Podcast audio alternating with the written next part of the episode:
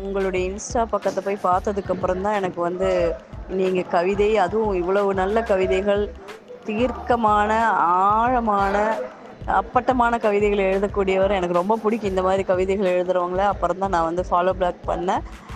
உடனே ஃபோன் நம்பரும் கொடுத்தேன். இதனால் எனக்கு எந்த தொந்தரவும் இல்லை. உங்கள் கவிதைகளிலிருந்து எனக்கும் கவி விதை பிறக்கலாம்.